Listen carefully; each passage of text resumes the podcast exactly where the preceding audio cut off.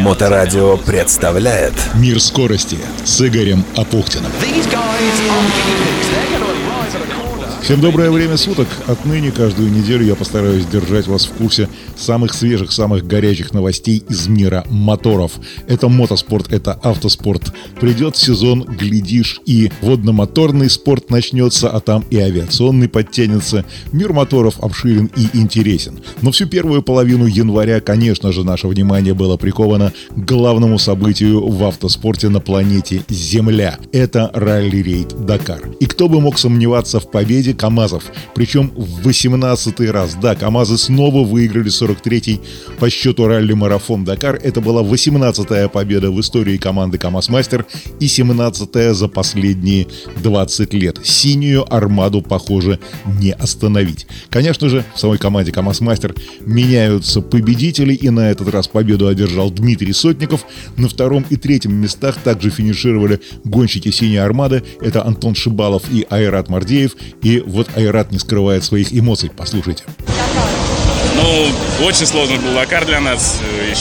Так как в 2019 году мы достаточно быстро сошли, потом 20 год пропустили, и вот спустя, так сказать, два года вернулись. И, конечно же, в начале было очень непросто, сложно.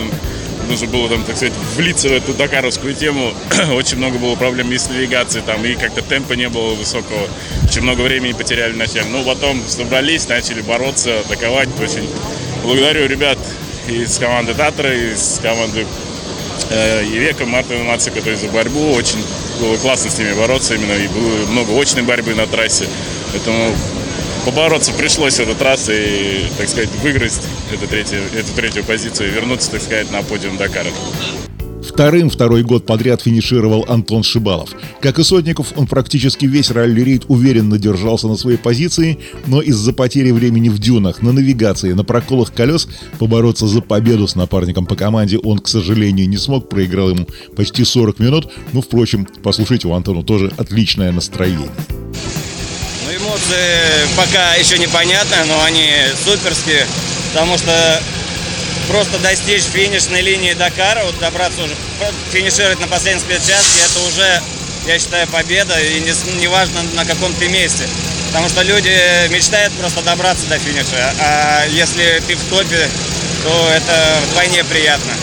Ну, спасибо большое, конечно, команде «Ассистанс», всем, кто помогал нам преодолеть этот путь, и поэтому мы здесь. Ну и наконец-то, наконец-то победу празднует Дмитрий Сотников, пилот КАМАЗ-мастер. Это первая его победа на Дакаре. Ранее ему дважды удавалось здесь, на этом ралли-рейде, на этом марафоне, становиться вторым. Вообще он далеко не новичок в автомобильном спорте. В КАМАЗ-мастер он пришел в 2008 году. Сейчас он мастер спорта международного класса. Каждый год он выступал в тех или иных престижных внедорожных соревнованиях. А, поначалу как механик в экипаже Каргинова и э, в экипаже Ильдара Мардеева, а потом уже как пилот, в том числе зарабатывал и первые призовые места, например, в 2013 году на Африка Рейс. Э, на шелковом пути 2013 года опять был первым. Золото Кагана 15 год первое место. Шелковый путь 17 года первое место. В Дакаре 19 года второе место. Так что, э, по большому счету, у Дмитрия Сотникова хорошая, серьезная, заслуженная спортивная биография. И вот первая победа на Дакаре. Дмитрий Сотников это сделал. Да, к счастью, мы на финише. И вот только сейчас, когда мы пересекли эти флажки, можно выдохнуть, расслабиться и уже просто доезжать этот лиазон и принимать поздравления. Ну и уже готовиться к домашней встрече. Сейчас очень большой наплыв эмоций. Я думаю, сейчас очень будет много звонков, поэтому еще не совсем мы ощущаем все это, что это происходит, потому что было до конца не верилось в то, что мы, мы это сможем сделать, потому что все-таки очень большое напряжение было всю гонку, всю гонку до последней минуты. И этот спецучасток не был прогулкой, очень много было и навигации в начале, и дюны были просто я не знаю, там что творится, там сейчас куча мотоциклистов и джипов еще осталось. Но, но к счастью, мы, мы здесь и поздравляю всю команду с этим победным подиумом. А вообще, казалось бы, как быстро летит время. Это было только вчера, 3 января, Джидда, Саудовская Аравия. В 43-й раз истории старт главного ралли-рейда планеты. Если Формулу-1 называют королевой автоспорта, то за самым длинным и сложным внедорожным ралли-марафоном с легкой руки самих гонщиков и журналистов закрепилось название «Олимпиада автомобильного спорта». А ведь уже пролетело две недели после старта. Эта история осталась позади, гонщики на финиш. Да, к столице Сенегала ныне это событие отношения не имеет, хотя изначально гонка действительно проводилась по маршруту Париж-Дакар. Но в 2008 году ралли-рейд из-за террористической угрозы покинул африканский континент. Поначалу престижные соревнования перебрались в Южную Америку, а два года назад более выгодные условия организаторам предложили в Саудовской Аравии. Кстати, в этом государстве в последнее время все чаще используют большой спорт как инструмент для постепенного открытия страны внешнему миру.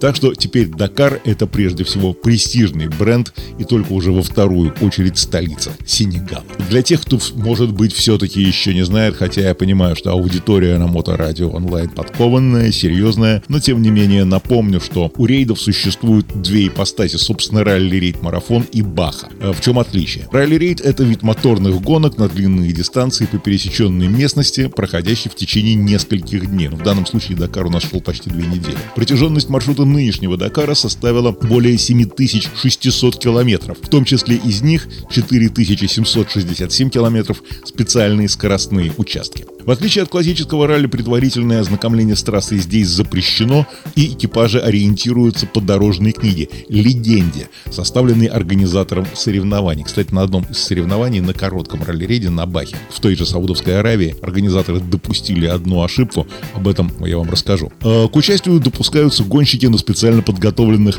мотоциклах, да, мотогонщики, обратите внимание, вы можете проехать и Дакар тоже. Э, на мотовездеходах можно ехать, на баге, на спортивных легковых автомобилях, на прототипах, на грузовиках. Все гонщики на этой технике разыгрывают призовые места в своих зачетах и в абсолютном. И много лет подряд победителем Дакаров становилась российская команда КАМАЗ Мастер. Теперь что такое Баха, то бишь короткий ралли-рейд. Вообще-то э, название э, короткий ралли-рейд получил по названию местности в южной части полуострова Калифорния, граничащий с Мексикой, где была проведена э, первая, собственно говоря, Баха, первый короткий ралли-рейд.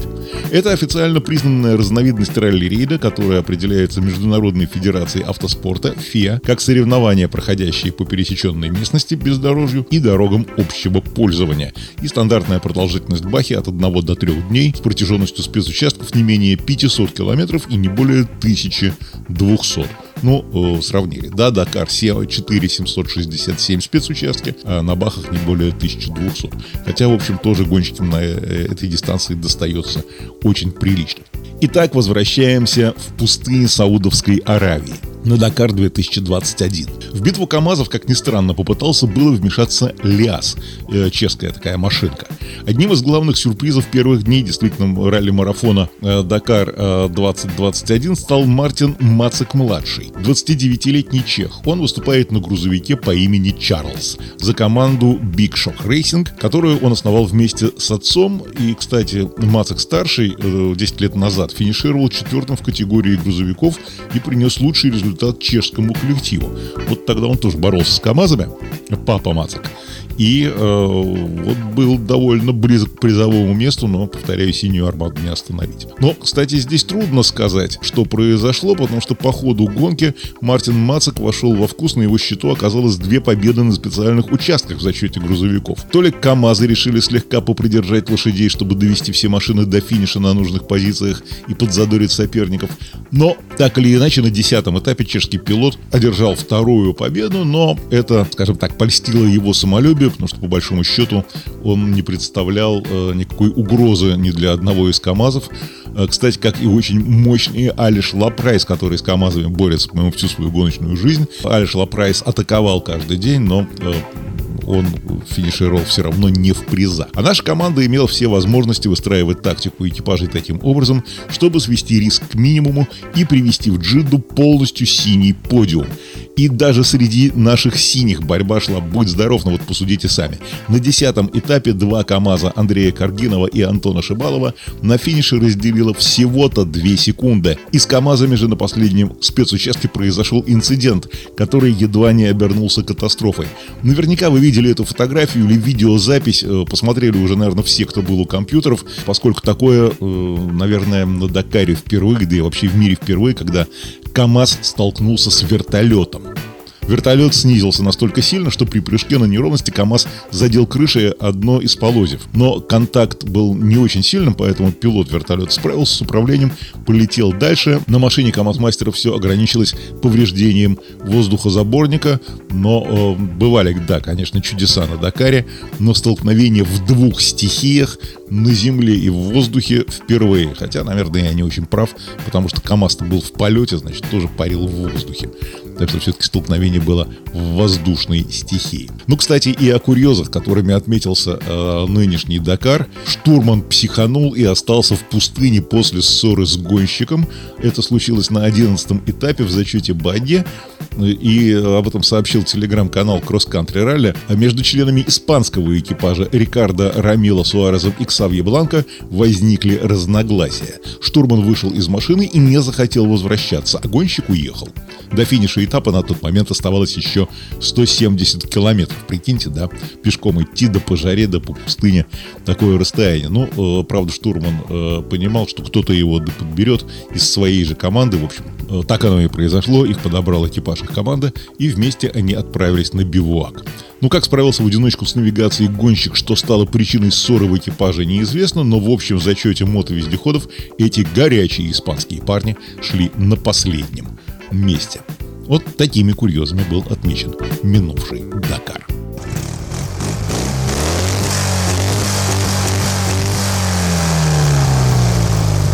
Продолжаем программу «Мир скорости» с Игорем Апуктиным на Моторадио онлайн. И, э, внимание, сейчас речь пойдет о мотогонщиках, которые на Дакаре всегда были, кстати, кастой избранных потому что больше других они рискуют здоровьем и жизнью, и они наименее защищены перед лицом опасности. Это действительно так.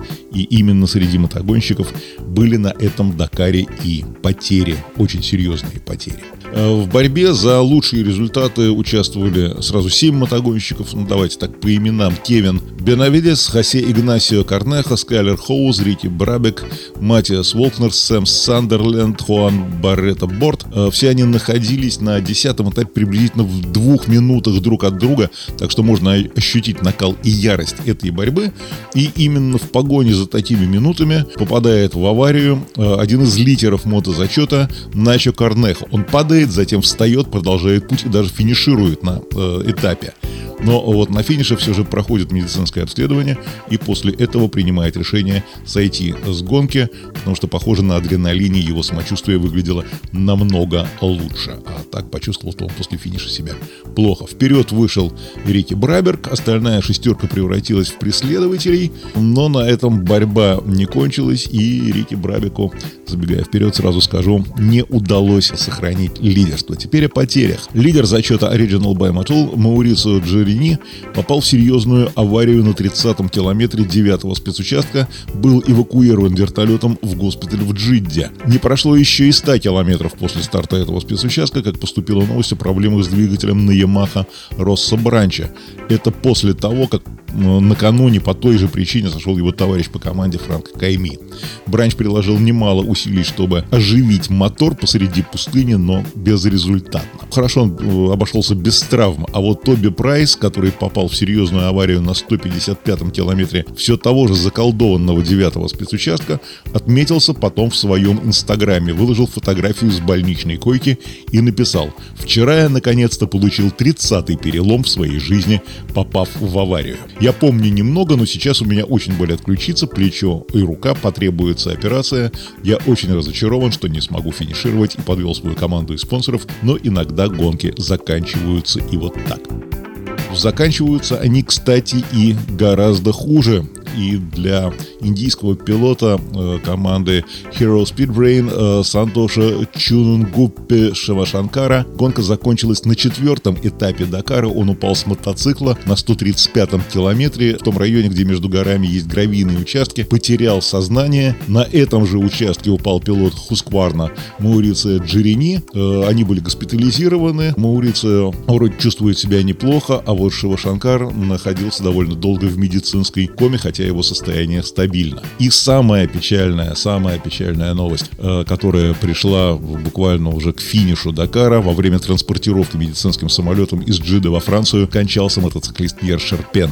Французский гонщик упал по ходу седьмого этапа, после чего без сознания и с тяжелыми травмами головы был доставлен в госпиталь. Ему провели операцию, но все дни после аварии он оставался в искусственной коме. Для Пьера Шерпена Дакар 21 был четвертым. Впервые он выступал на этой гонке в 2009 году, финишировал на 103-й позиции общего зачета. Потом вернулся на старт, вновь финишировал 84 место. Третий раз стартовал в 2015 году, но не добрался до финиша. Но вот, к сожалению, к сожалению, и э, на этот раз финиш для него, для Пьера Шарпена, оказался трагическим. А борьба в любом случае продолжалась, и сложно сказать наверняка, что именно случилось с Ханом Баредой э, Бортом в предпоследний день гонки среди мотоциклистов. То ли неудачное стечение обстоятельств, то ли грубая ошибка, но как бы там ни было, гонщик Honda, лидировавший после 215-го километра, запутался при чтении роутбука дорожной книги, пропустил заправку, а это на ралли-ридах наказывается, остановка на заправках обязательно. Ну и последствия этой ошибки были очевидны. На 267-м километре у Барреда закончилось топливо, и ему оставалось только одно — вызвать вертолет организаторов и отправиться на бивуак. И вот так бесславно для испанца этот Дакар закончился, а ведь у него были все шансы приехать на не только на подиум, но и на призовой подиум. Но все равно на этом Дакаре Honda рулит. Для Кевина Бенавидеса последний спецучасток оказался формальностью. Аргентинец, которому пришлось открывать дорогу после обгона Сэма Сандерленда, молниеносно ехал до финиша, чтобы отразить атаку Рики Брабика. Два товарища по команде позволили Хонда занять два верхних места на финишном подиуме ралли-марафона. И нужно отметить, что это впервые в современной истории гонки, когда первые два места на подиуме заняли райдеры на мотоциклах Honda. До сегодняшнего дня подобное происходило в уже далеком 1987 году, и тогда Сириль Неве претендовал на лавры победителя, опередив Эди Ариали, а Франко Пикко, который все еще участвует в гонках, финишировал четвертым, так что это исторический Дакар для производителя с крылатым логотипом для, для Honda. А еще в мото победу празднует Аргентина – Мануэль Андухар сделал все, что требовалось, чтобы завоевать свой первый в карьере титул в зачете квадро. С момента своего дебюта в 2018-м аргентинец не переставал прогрессировать и, наконец, ощутил тот самый заветный вкус победы.